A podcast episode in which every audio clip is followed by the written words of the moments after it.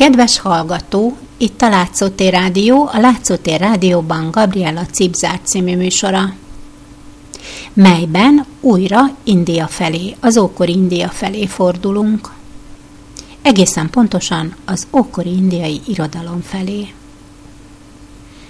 Egy kis irodalom, egy kis kultúrtörténet, egy csöpp kis vallástörténet, és sok-sok mese.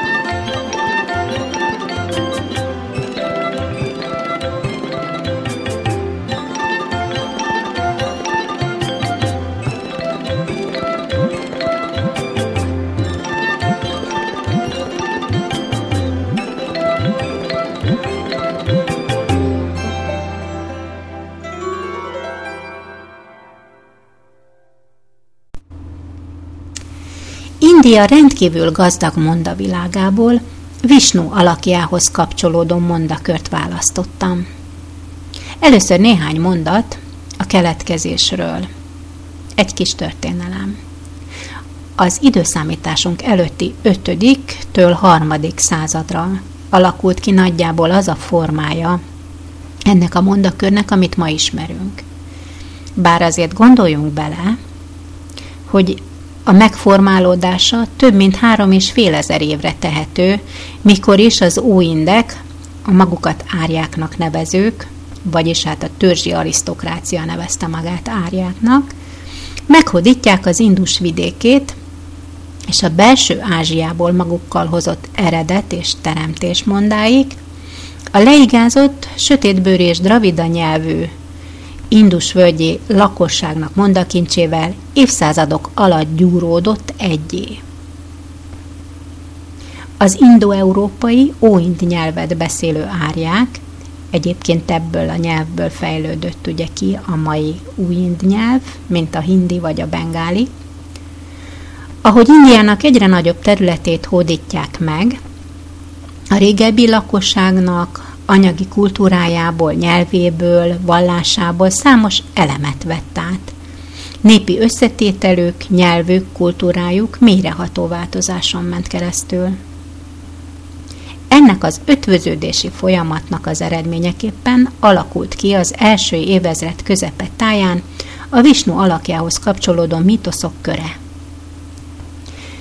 Visnut már az óindek legrégebbi irodalmi emlékeiben, a Rigvédák himnuszaiban is említik, így valószínű ez az Isten alak még azokból az időkből származik, mielőtt az új törzsek Indiában érkeztek volna. A Rigvéda himnuszgyűjtemény abban a korban keletkezett, mikor az óin törzsek még a mai Afganisztán területén, vagy még akár annál északnyugatabbra éltek.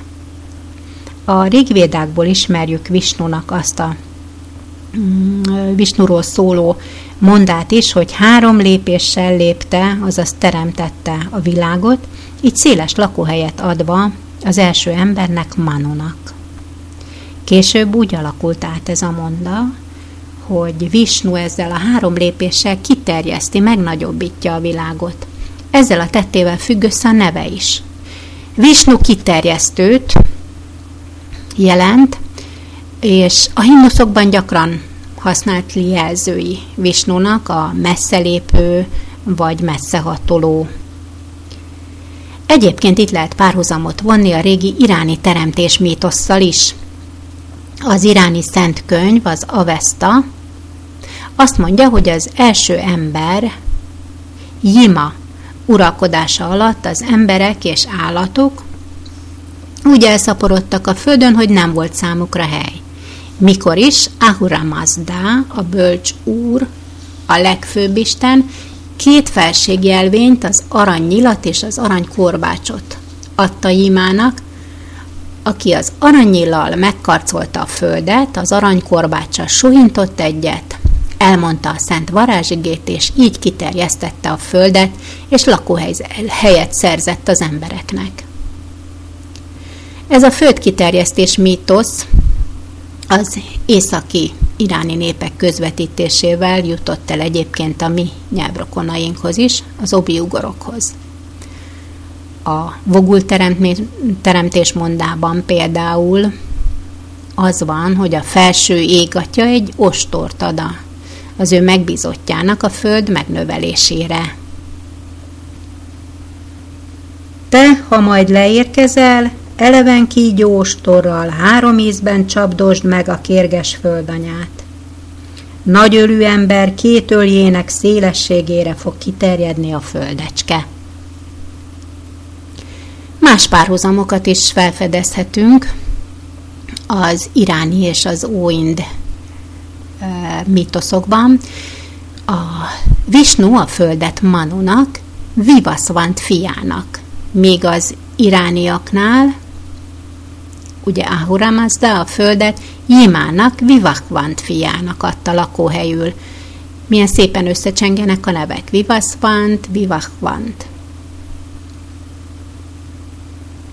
Az első ember életét és uralmát azonban pusztító természeti erők fenyegették. Az irániaknál, akik ugye belső Ázsiában hideg száraz vidéken élnek, a minden életet megfagyasztó tél volt ez. A délre vándorolt indeknél pedig az özönvíz pusztítása fenyegetett. Az irániaknál, az iráni mondában Ahura Mazda úgy menti meg az embert, hogy egy csodálatos várat épített vele, és oda viteti be az, oda vitett be minden élőlényből. Az indeknél Visnu óriási hal formájában menti meg az emberiséget. Majd szépen kialakul a dualisztikus, a jó és a rossz kettőségen alapuló világszemlélet melyet a jó és a rossz egymás elleni örökös küzdelmet tükröz. Igen ám, csak hogy időnként a rossz győzedelmeskedik, és ilyenkor a pihenő világisten segítséget nyújt a jó uralmának helyreállítására. Így jött létre Indiában a Visnu földre szállásairól, azaz megtestesüléseiről vagy avatáráiról szóló mondák köre. Míg az irániaknál az Ahura Mazda nem maga szállt a földre, hanem mindig egy megmentőt, messiást küldött segítségül. A Visnu kultusza a Maurya dinasztia korában a Maurják uralma alatt terjedt ki általánosan Indiában, ez időszámításunk előtti negyedik és harmadik században, mikor is a világ teremtésének mondája úgy formálódik át, hogy a világtenger közepén nyugszik egy összetekeredett kígyón, maga Visnu. Köldökéből egy lótusz nő ki, és ennek virágjában ül Brahma, aki a világot megteremti.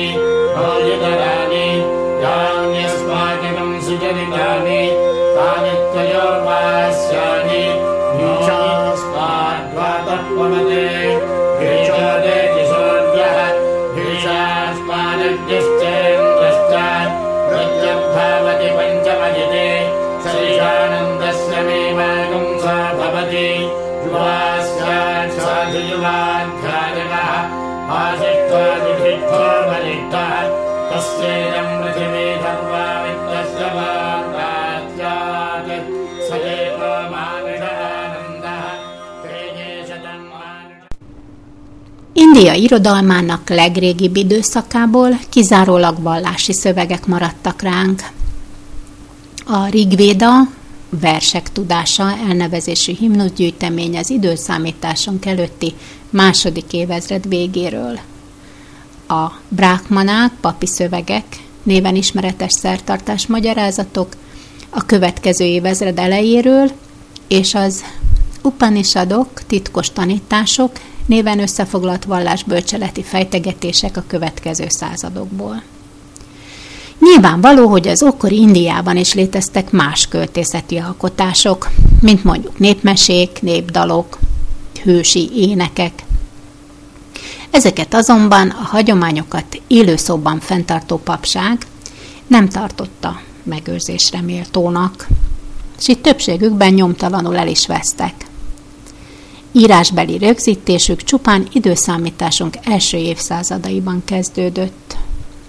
Korábbi létezésüket azonban közvetett adatok bizonyítják az időszámításunk előtti harmadik és második században épült buddhista kegyhelyek kőkerítésének reliefjeim, például számos állatmese jelenet ábrázolása látható, sőt már a buddha életében vagy a halála utáni évtizedekben, tehát úgy körülbelül időszámításunk előtt 5. században, találunk utalást arra, hogy kedvelt időtöltés volt, mesék és egyéb történetek regélése. Valamivel későbbi időszakból, az időszámításunk kezdetek körüli századokból már konkrét szövegek is maradtak ránk. Királyokról, hadvezérekről, háborúkról, hol volt, hol nem volt mesékből. Ismeretlen szerzők, fejedelmi udvari énekmondók vagy vándorregősök énekeiből létrejött egy nagy terjedelmű eposz. Két rokon uralkodó család testvér háborújáról szól, ez a Mahabharata.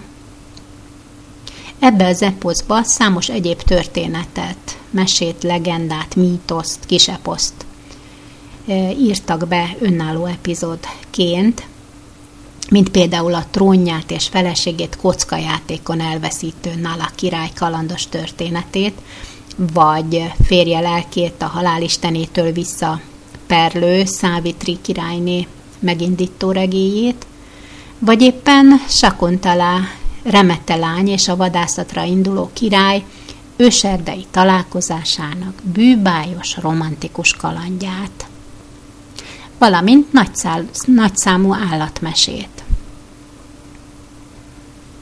Ezek közül az élőszóban sok változatban keringő történetek közül önálló eposzban is feldolgozta egy bizonyos Válmiki nevű, egyébként teljesen ismeretlen költő, Ráma királyfi számüzetésének, felesége elvesztésének és visszaszerzésének romantikus témáját Ramayana címen az időszámításunk előtti utolsó századokban. A Mahabharata mellett a Ramayana lett az ókori irodalom másik nagy eposza. Az egész indiai kultúra máig is mindenki által jól ismert alapvető műve. Ez az avatára Vishnu hetedik megtestesülése, a dicső Ráma története.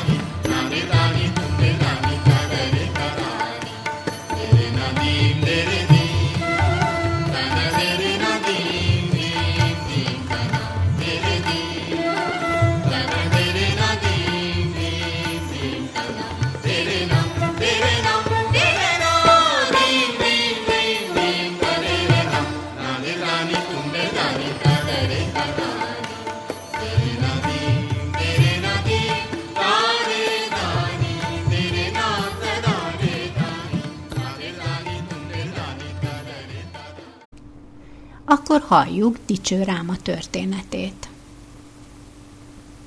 A ráksaszák Réges-régen, mikor a világ még fiatal volt, élt egy ördögi fajzat a ráksaszák népe. Ijesztő külsejű, iszonyú erejű óriások voltak.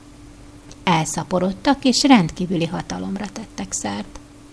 Ez úgy történt, hogy egy uralkodó ősük, egy ráksasza király, nagy érdemeket szerzett az Istenek szemében, szellemi erők összpontosítása, egyetlen célra irányítása olyan hatásos volt, hogy a legnagyobb isteneknek is tudomásuk kellett venniük. A Ráksasza király hosszantartó kegyetlen vezekléssel hódolt Sívának. Így nyerte meg Síva kegyét. Mikor Síva megjelent előtte, ő azt kérte, hogy az égi dalnokok a Gandharbák királyának leányát nyerhesse el feleségül. Azt gondolta ki, hogy majd így az utódai öröklik a félistenni anya dicső tulajdonságait, és apjuk félelmetes erejét is. Siva teljesítette ezt a kívánságot, három erős fia született a ráksaszák királyának, megtanította őket is a vezeklésre, az erők egy pontba gyűjtésének tudományára, és mikor felnövekedtek, ők is követték apjuk példáját. Egyenesen Brahmának, a teremtő Istennek hódoltak.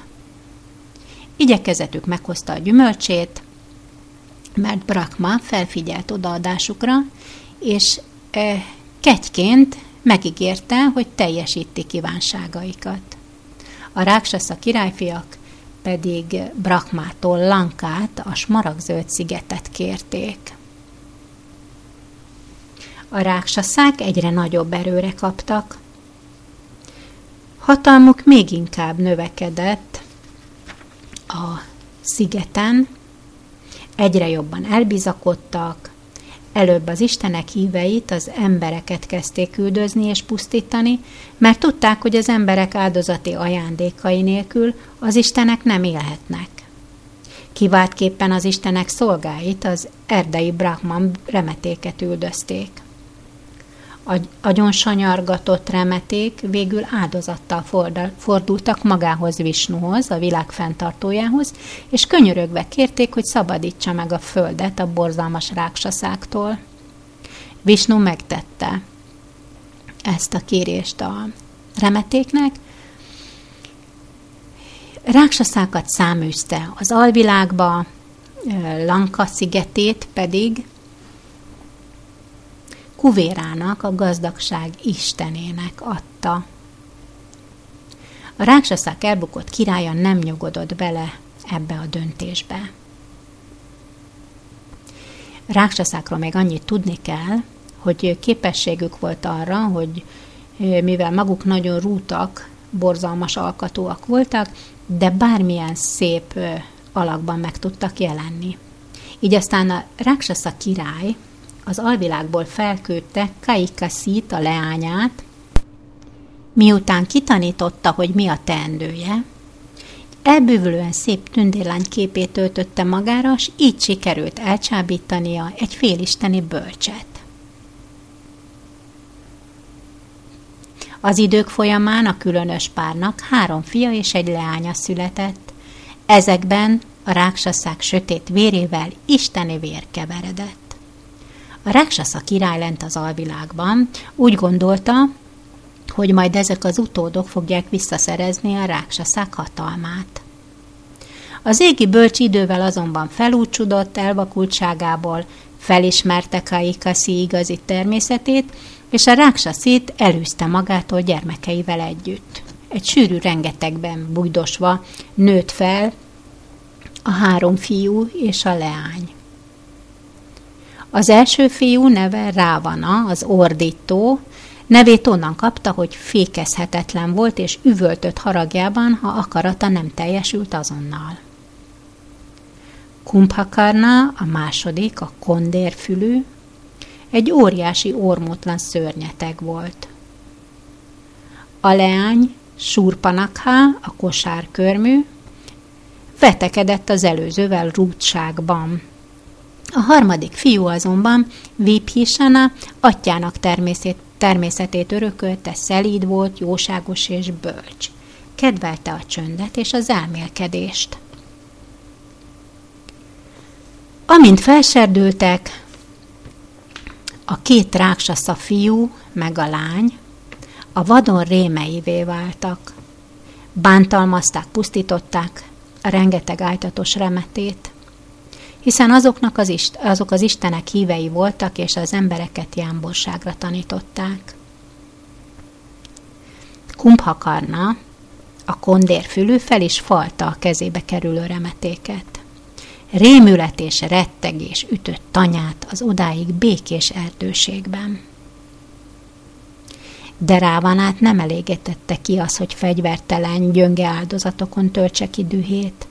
Nagyra vágyó vagy szívében magasabbra törekedett.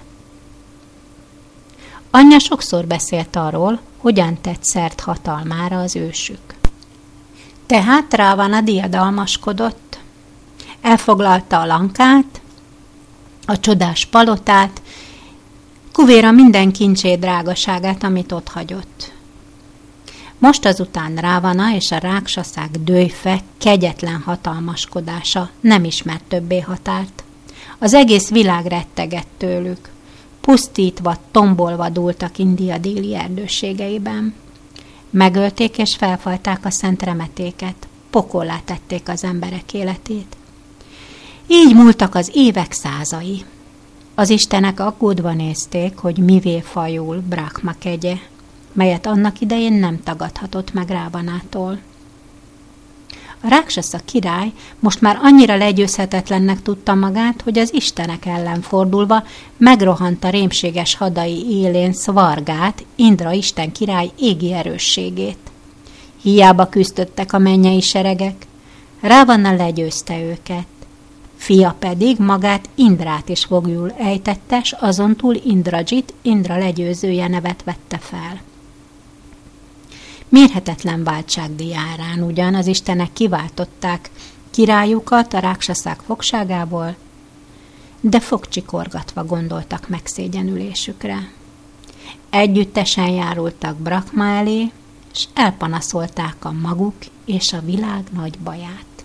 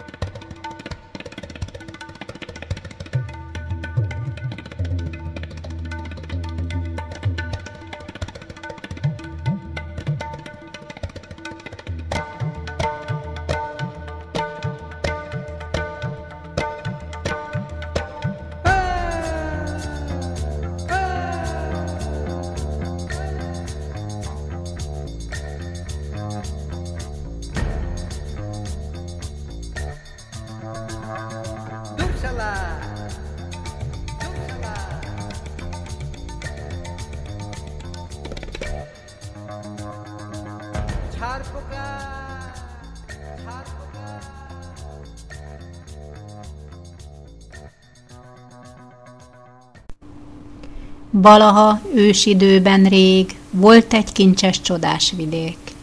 Kósala gazdag országa, virágzó nagy birodalom. Földjeit bőven öntözte a szarajú folyó vize. Páratlan hírnek örvendő székvárosa alapjait az emberi nem ősatja Manu királyra katta le. Ajótának nevezték el, palóták fényűző sora szegélyezte nagy utcáit. Tizenkét mérföld hosszú volt, s három mérföldnyi széltében. Dasarata a nagy király, Indra Isten hasonmása uralkodott a városon. Vitéz előrelátó bölcs, népének édesatja volt. A törvényt híven őrizte, önmagán is uralkodott. A felséges maharadzsát egy fájdalom gyötörte csak. Fiú utódja nem támadt, bármely buzgón imádkozott. Lelkében végül így döntött hosszas töprenkedés után. Nem maradt más reménységem, a nagy lóáldozat segít. Az égből istenek, szentek, tündérek, légi szellemek. Szálltak les, odagyűltek mind a pompás áldozat köré. Midőn az églakók népe az ünnepségen egybegyűlt, a mindenség teremtőjét Brakmát kérlelni kezdte mind. Szentség, szörnyen gyötör minket a szörnyek ura rávana. Te győzhetetlenné tetted, se egy dőfössé tette őt. Három világ remek tőle, az igazakat üldözi. Már készül, hogy magát Indrát, az égurát igázza le. A nap nem merre átűzni, ha közeleg a szél se fúj, Halottá dermed láttára a kavargó nagy óceán. Mindenkit rettegésben tart ez az iszonyú ráksasza. Magasztos, nyújts segítséget. Hogyan pusztíthatnánk előtt? Elgondolkodott, majd így szólt a kérésre az ősatya. Halljátok meg, minő mód van elpusztítani a gonoszt. Nem árthat neki sem szellem, sem Isten, sem más ráksasza. Én tőlem kérte így kegyként, s úgy lesz, feleltem én neki. Az embereket dőfében nem akarta említeni. Nem érheti halál mástól, embernek kell megölnie. A teremtő tanácsának megörventek a mennylakók, a 33 istenség keblében a remény kigyúlt. Miközben így tanácskoztak Visnu a mindenség ura, a garuda madár hátán, mint nap a vihar fellegeken, tündöklő sárga köntösben kezében kürt dobókorong, körükbe ért váratlanul. Leborultak előtte mind. Visnu Brahma elé lépett, köszöntve tisztelet tudom. Az istenek alázattal esengtek hozzá. Visnu úr, három világ megmentője, csupán te lehetsz senki más, Ajóthál fejedelmének, három szerető hitvese szemérmes, hű, erényes szép. Dasarat a három neje, méhében vágy te magzattá, négy részre osztva önmagad. Ha bennük testet öltöttél, a világ perzselő tüzét rávan át győz le, mint ember, mert Isten meg nem ölheti. Te vagy egyetlen mencsvárunk fenséges győzhetetlen úr, a mennybéliek üdvéért embervilágba száj alá. Így kérlelték alázattal az Istenek Istenét, s a törvény megmentésére tett Visnu szent ígéretet. Üzzétek el a félelmet, egész világ javára én leverem a gonosz dőfös legyőzhetetlen rávanát, s vele szennyes, sötét népét, rokonait, barátait, emberi testbe öltözve igazságos király leszek. Ezt vállalta a mindenség főfő ura kegyelmesen, s hogy tervét megvalósítsa, asszony mélybe szállt alá. A lótusz szemű istenség úgy döntött, hogy Dasarata a győzelmes maharadzsa lesz méltó földi atyaként. Így a király fiat kérő áldozata beteljesült.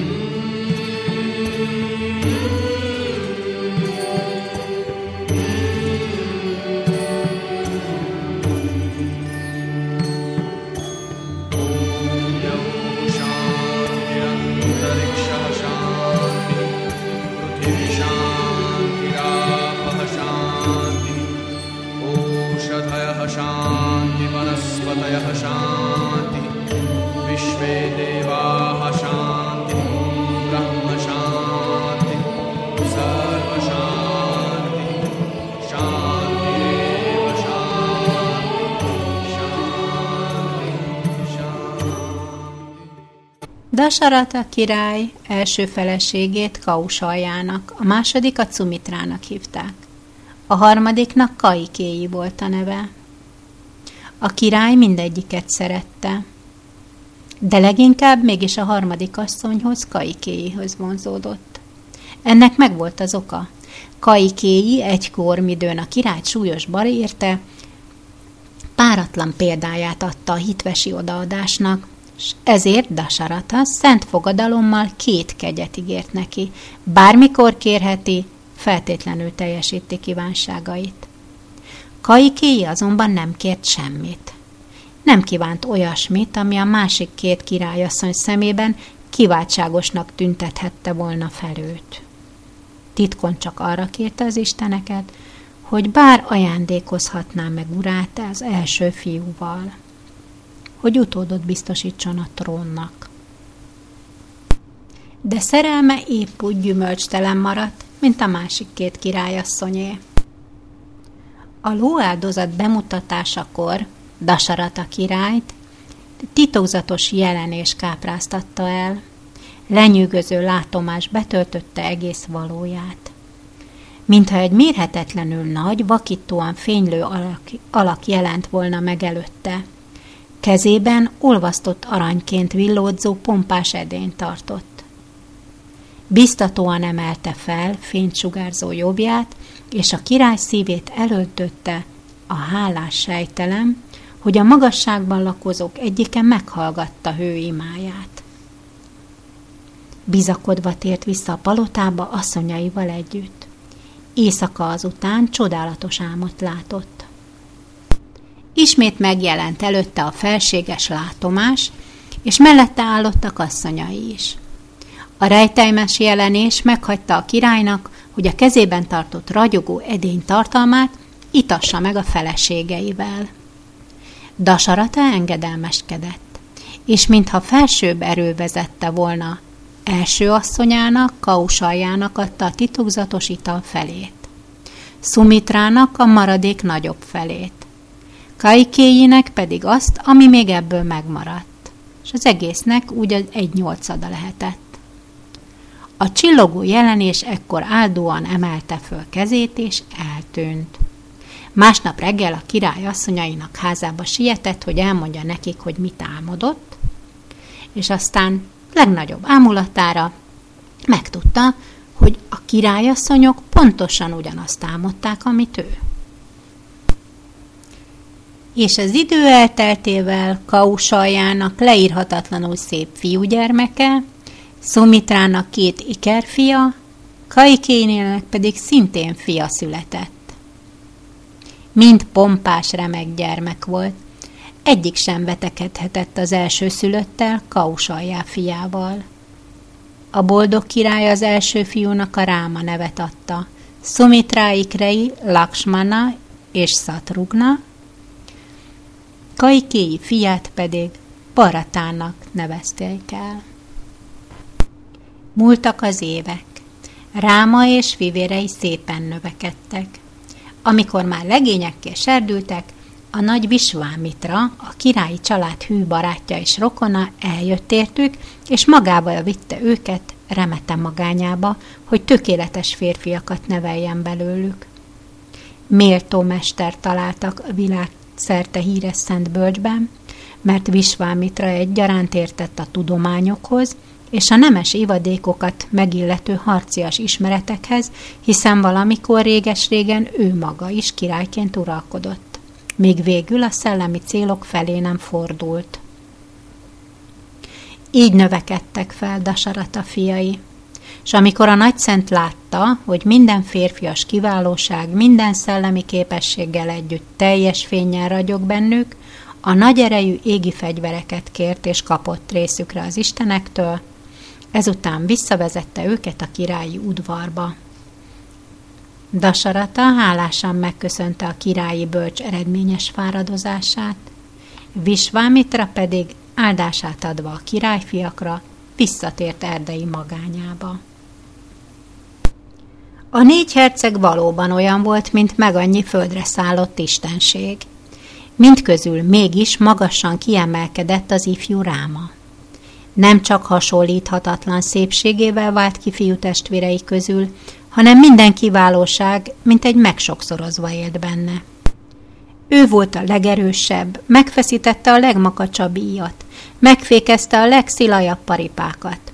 Ő hajtotta legbiztosabban a harci szekeret, hajította legmesszebbre a csillogó, éles korongot, s a karddal úgy bánt, mint senki. A másik három herceg, ha nem is vetekedhetett rámával, szintén kiemelkedett a harcosok és a korukbeli ifjak sorából. Az ifjak sok hősítettet vittek véghez, nem csak a rengeteg veszedelmes vadállataival szálltak szembe, de ha kellett, a csarkodó ellenséggel is éreztették karjuk és fegyvereik erejét. Egy napon a királyi székvárosba érkezett Visvámitra, a hercegek egykori nevelője. Az uralkodó elé járulva így beszélt. Nagy úr, a ráksaszák már birodalmadat sem kerülik el. Előtörtek a nagy déli vadon homályából, s előzönlötték az erdőket a Gangá partján. Dasarata király felháborodva szólott. Nyomban seregeim élére állok, és rajtuk ütök a gazráksaszákon. Visvámitra azonban látnok volt, és jól tudta, hogy Brahma ígérete folytán a ráksaszák szinte sérthetetlenek. Ám azt is tudta, hogy Ráma emberi alakjában milyen felséges földön túli hatalom lakozik, és így felelt. Nem úgy, vitéz fiadra Rámára vár ez a feladat. A fiatal hős azonnal késznek mutatkozott, hogy szembeszálljon a sötétség rémeivel. Amikor Laksmana meghallotta, mire készül a bátyja, elébe járult. Vigy magaddal, mondta. Ahol Ráma időzik, ott a helyen Laksmanának is. Nem hagyhatsz el, mint ahogy az árnyékottól sem válhatsz meg soha. Ráma és Laksmana a rengeteg legsötétebb mélye felé indult. Visvámitra és néhány elszánt remete velük tartott, hogy a vadon tisztásán meggyújtsák az áldozati tüzüket, és a védák igéit énekeljék az oltár előtt. Mi hamar, sötéten gomolygó felhőköz hasonlóan gyülekeztek köréjük a ráksaszák, s a szép ifjak láttára már is csámcsogtak a gyönyörűségtől, hogy a sovány és rágós vezeklők után ilyen finom emberhúsba válhatják vatka nagyarhoz hasonló fogaikat. Ám ekkor megpendőtek a királyfiak íjai, s a hosszú nyilvesszők vészjóslós üvöltéssel csaptak a ráksaszák közé. Az alvilági szörnyek azonnal megértették, hogy nem védtelen remetékkel, hanem vitéz harcosokkal állnak szemben. Az istenektől nyert fegyverek az emberi kezekben csodát műveltek. A hegyes nyilvesszők egész sor ráksasza fekete szívét ütötték keresztül. A félhold alakú, élesre köszörült nyilakat pedig sziszegve szelték le a fogukat vicsorgató rémek fejét. A megriadt ráksaszák üvöltve rohantak az ifjakra, szálfákat téptek ki a földből, vagy súlyos sziklákat ragadtak fel, hogy ezekkel sújtsák agyon ellenfeleiket. De Ráma és Laksmana éles harci korongjai a levegőben ketté hasították a szálfákat, gerejeik pozdorjába zúzták az óriási köveket. Majd őr, ők törtek előre.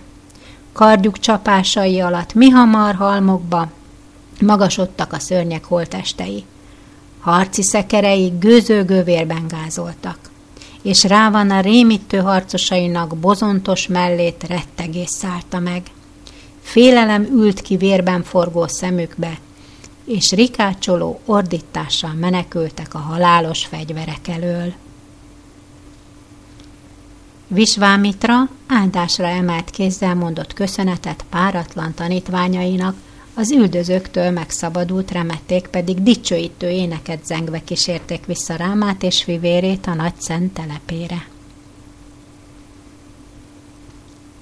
Amikor aztán a remették pihenőre tértek, Visvámitra így szólt Rámához. Királyi hős, letetted a próbát fivéreddel együtt. Nem, vagy több, nem vagytok többé ifjak, hanem férfiak.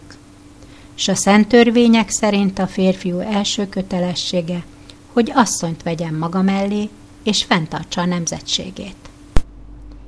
Rám a szeme megcsillant, szíve mélyén ő is vágyakozott arra, hogy megtalálja életének párját. Mert a világi feladatoknak élő férfi csupán fél ember addig, amíg sors rendelte igazasszonyát nem tudja oldalán. Mond, bölcsmesterem, hol találhatom meg őt, aki méltó lesz magas származású nemzetségemhez? Vihéd a királya, az ős Janaka, ősi ágon rokona fajodnak. Az ő leánya a szépség, szépséges szíta. Nincs a földön nő, ki méltóbb lehetne hozzád. Ha szíta méltó párom lehet, s én méltó vagyok őre, akkor mondd, hogyan nyerhetem előt. Janaka király a közeljövőben vőlegényválasztó ünnepséget tart székvárosában. Meghívta a legjelesebb királyokat és nemes vitézeket, hogy szítak kezéért versengjenek. Nem először tett így, de mindegyig még senkinek sem sikerült megállni a próbát. Síva egykor Janaka egyik ősének ajándékozta félelmetes kézívét. Nemrég azután égi hang jelentette ki a királynak álmában, hogy egyedül az a hős nyerheti el szítát, aki meg tudja feszíteni az isteni íjat.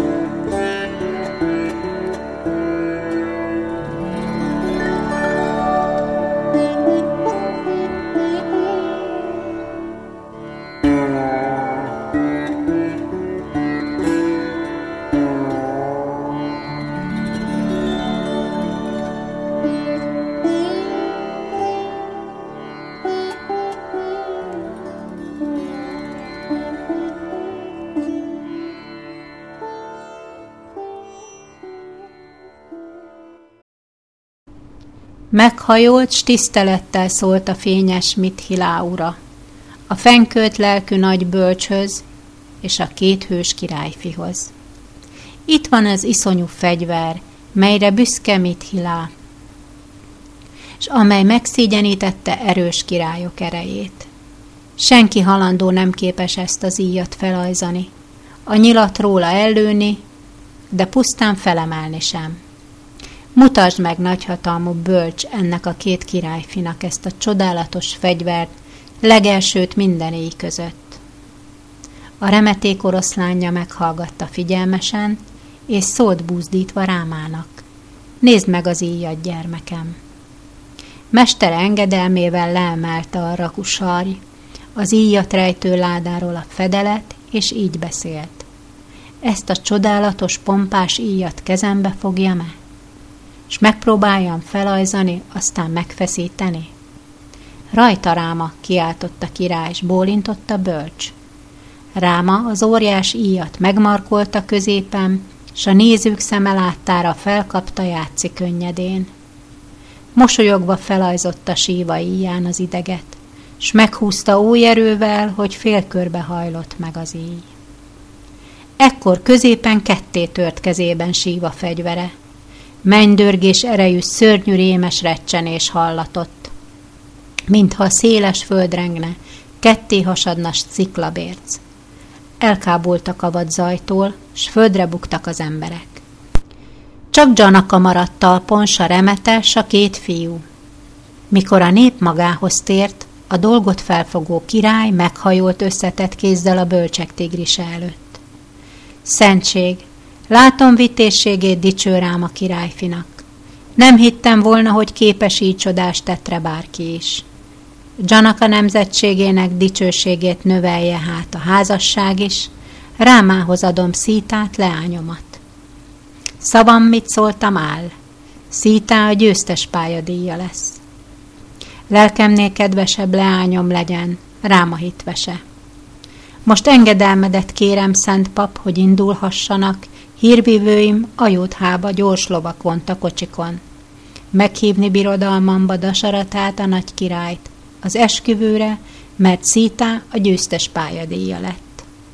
Legyen, felelt Visvámitra, s ekkor Janaka király bölcs tanácsosait küldte, hogy ajóthába menjenek. Szerencsés csillagálású napon a négy vitéz fiút dussan felékesítették, rámára diadém került. Vasista fellobbantotta az oltáron a szent tüzet, s az előírt imák mellett öntött rá olvasztott vajat. Majd elővezették szítát ékszereivel ékesen, s a férfiak oroszlánya az áldozati tűz előtt Ráma elé állította lányát, s Rámához így beszélt. Ez lányom Szítá, törvényben veled járó nejed gyanánt. Vedd át most tőlem, s fogd a kezét kezedbe, mint szokás. Legyen férjéhez hűséges, mint árnyékot kövessen úgy. Üdv, szóval újjongtak a remeték s a szent papok. Még szentelt vizet öntött az új pár kezére a király. Miután így a szertartás vizével és igéivel átadá szítát, folytatta az örvendő uralkodó. Laksmána, jöjj te is, vedd át tőlem lányomat, úrmilát, és fogd kezedbe kezét, míg tart az üdvös pillanat. Majd baratához is fordult serkentő szóval Janaka. Jöjj, Ragun nemzetség dísze, fogd kézbe Mánavé kezét.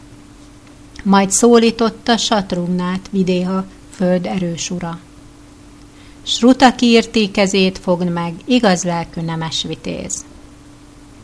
A szólításnak engedve a négy királylány kezét, illőn kézzel érintette a négy testvér királyfiú. És hitvesükkel háromszor megkerülték jobb kész felől az oltárt, a királyt s a szertartást végző papokat. Majd szállásukra tértek meg a boldog ifjú házasok, s gyönyörködő pillantással kísérte őket a király.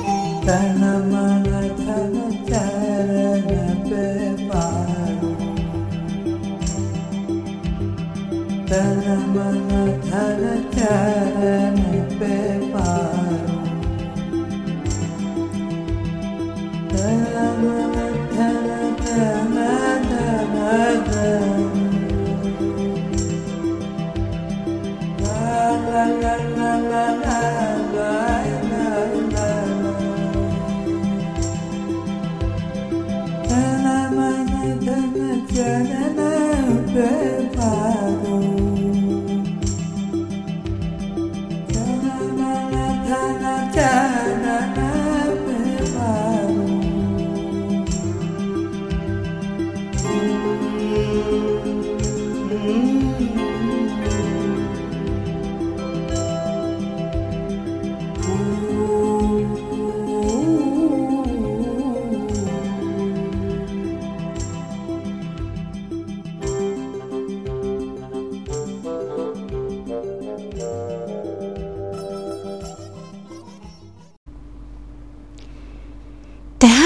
megvolt a hetet hét országra szóló lakodalom, és mindenki boldog.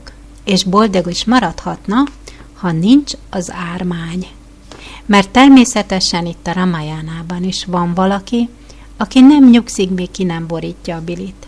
A negatív szereplő, akinek gonoszsága mindenki mást boldogtalanná tud tenni. Tehát legközelebb innen folytatjuk. Jön az ármány. A mai műsorba mindössze ennyi fért. Jövő héten folytatjuk a mesét. Sziasztok!